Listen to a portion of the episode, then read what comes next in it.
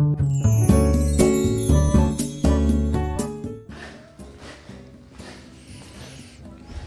いおはようございます。美容師をしています。カナダと申します、えー、今日のテーマはおそらく皆さんが誰も知らない老化現象。ということでお話をしようと思います、はいえー、このチャンネルではスマート経営をすることで一人サロンでも利益を最大化することができた。僕が美容のこと経営のことその他いろんなことを毎朝7時にお話をしています。はいあのー、ですね今日老化現象の話なんですが、まあ、老化現象っていろいろあるじゃないですか。でおそらくこの老化現象は皆さんほとんどの方が気づいていないこと。多分気づくとしたら美容師さんか理容師床屋さん理容師さんですね。髪を切る仕事をしてる人とかはもしかしたら分かるの気づいているかもしれないっていう老化現象の話をしようと思うんですね。でこれ何かっていうと耳の上耳の上の耳の上の髪の毛が生えているところの境目って分かりますかね？だからもみあげから耳にかかってこう髪とね頭皮髪と肌の境目があるじゃないですか。ね。だから耳と髪の隙間っていうのかな。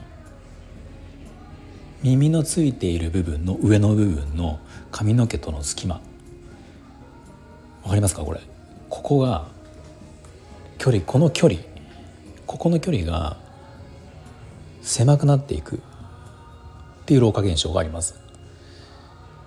まあねこれは老化現象というかまあ単純にその皮膚が垂れ下がってるっていうことなんだけどあの顔とかはまあみんなねこう意識して見るじゃないですか。ね、だから当然下がっていくのは分かっていくと思うしあのもうそういうことが起こることも当然知っているんだろうけど、まあ、実はそのついてというかあの頭皮も下がっていくんですね。でその時に明らかに変化が出てくるっていうのはこの耳の付け根のところのうんと耳髪の毛が生えているところと耳の境目が狭くなっていくっていう。でこれ大体ですね多分まあこれ個人差あるんですけどもともと狭いっていう方もいるし大体例えば若い人だと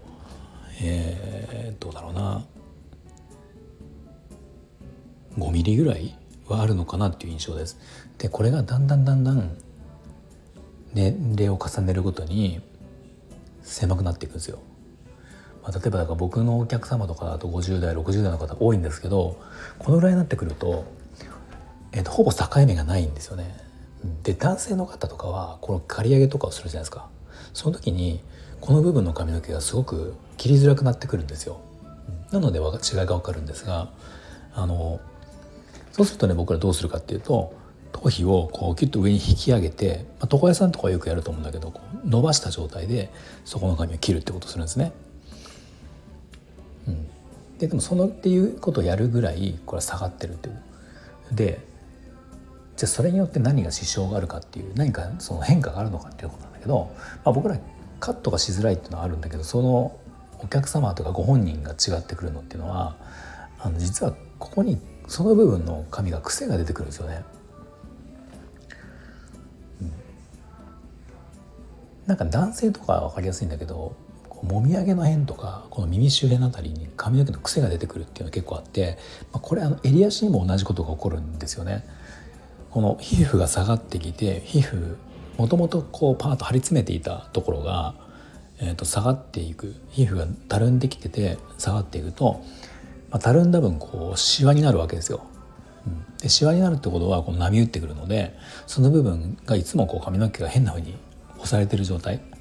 でこう寝癖寝癖というか癖がついてそれが日常になってもう髪自体が癖が出てしまうっていうことがね結構あるんですよね。そうなので年配のお客様特に男性は分かりやすいけど刈り上げる時に耳周辺の部分の髪があのかなりこううねりがあったりとかうんまあだから下がっているから前から自分で見た時にこれ実際やっぱそのその分顔が丸くなっているというか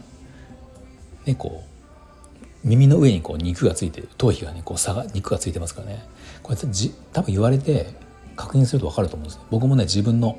髪を自分の頭こうマッサージというか自分で触った時にやっぱり明らかにこの辺の肉がついているなっていうのは思います20年前とかと比べたら。まあ、なのでここってその眼鏡とかする人は分かりやすいかもしれないね。眼鏡する人は眼鏡がねきつくなっていくと思いますねサイズがサイズというかその幅が。今までちょうどよかったのがこう年齢とともにねこう長く使っている眼鏡だとそのきつくなっていくんじゃないかとその下がった分っていうのでも判断できるかなと思います。まあ、この防ぐ方法とか改善方法は、まあ、頭皮をこうマッサージすることなのかなと思うので、あの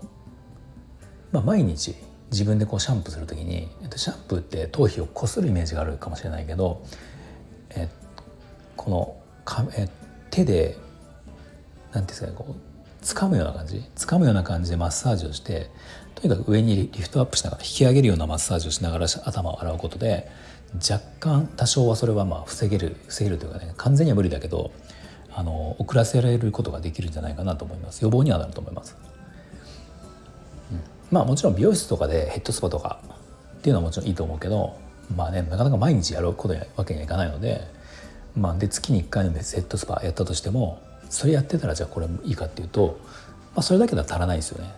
ヘッドスパはまあもちろんやれればやった方がいいけど一番は普段からこのマッサージして頭皮を常に上に上げていくっていうことをやるとあの顔のリフトアップにもなるのかなと思うし今言ったこの耳の周辺の付け根のこうになんていうかな皮膚の肉というか皮膚のねこうたるみっていうのがあの若干カバーできるのかなと思うので、まあね、ここは結構意外と見落としがちなんだけどその年齢が出るところなのかなと思います。うん、はいで今日はですねあの皆さんがおそらくあまり知らないであろう老化現象を一つ紹介しました。はい、何か少しでも参考になればいいねボタンやフォローもぜひお願いします。はい、では最後まで聞いていただいてありがとうございました。